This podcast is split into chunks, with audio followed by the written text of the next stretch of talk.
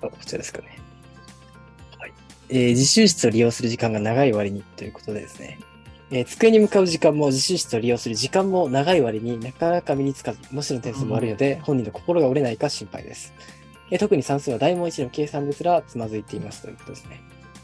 っていうことは、自習室っていうところ行ってるだけで、なんか不安をね、ごまかしてるだけなのかもしれない。うん、そうですね、なかなか、うん、計算でつまずいちゃってるってことは、なかなかそこら辺のルーティーンもできてないっていう感じですよねそう、でも、整形さんってこの時期で過去問やると結構解けない子があったりするから、僕らで結構サポートしてあげること結構ありますよね、過去問。意外と6年生のそうですね、この時期でも、えーなかなかこの、時期の4年生のところのこんな基礎的なとこできてないのってところがあるんだけど、そこを焦っちゃダメで、意外とそこでできてない子が割と多いんですよ。うん、それが確かでにきるようになると、式だけは立てれてて、計算だけでつまずいてるとこは全部点数バーッと取れたりしますからね。もうオセロのように、そうですね、裏返っていきます、うまくね、ひっくり返せますよね。うん、計算がクリアできるっていうことは、ちゃんと指則ができて、小数分数ができるってことは、算数で言ったら、本当オセロの端を取るみたいなもんです から、なるほど、その日面白いですね、確か本当に。ですかなる ほどオセロっておっしゃったんで、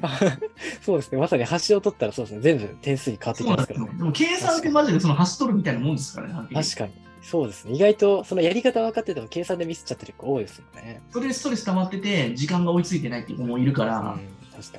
に。過去問を通して計計算の傾向パターンとかってあるじゃないですか。はいはいはい。うそうですん、なんかあの端と端だけね、揃えてケツみたいなやつもあったりとか、はいはいはい。そうですね。そその学校によってどういうテクニックを出してくるかっていうのは傾向としてありますよね。そうそこをやっぱクリアするだけでも結構ね、点数安定するよね。うん。そうだですからその辺のところがちょっと追いついてなかったら、まあ僕らみたいな先生に教わって、もうそこだけグッてやってもらうだけでもう全然変わると思うし、ね。うんうん。本人なりの癖っていうの僕らががあり全部改善するとこって実はそこなんですよ、僕ら、うん本番まとすかね。ね。確かに確かに。そうで難しすいねこ。とやってないんですよね、ちょっと。うん。意外と点数につながる部分っていうのはそこら辺がでかいですからね。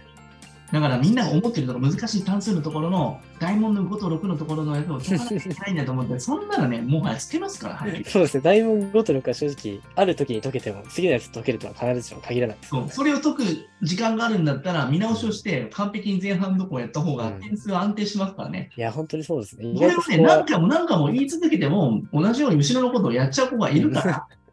そう意です識づね。けしてやらなきゃいけないんで、確そかのに。癖をね、直すためにも過去問の演習をやるっていうのもあるかもしれない。ああ、そうですね。その成果につながらないタイプの時間の割き方っていうのをやっぱり変えていかないといけないですね。うん。だと思いますので、まあ、その辺のところをしっかりと完璧にしていきましょう。はい。はい、ありがとうございます。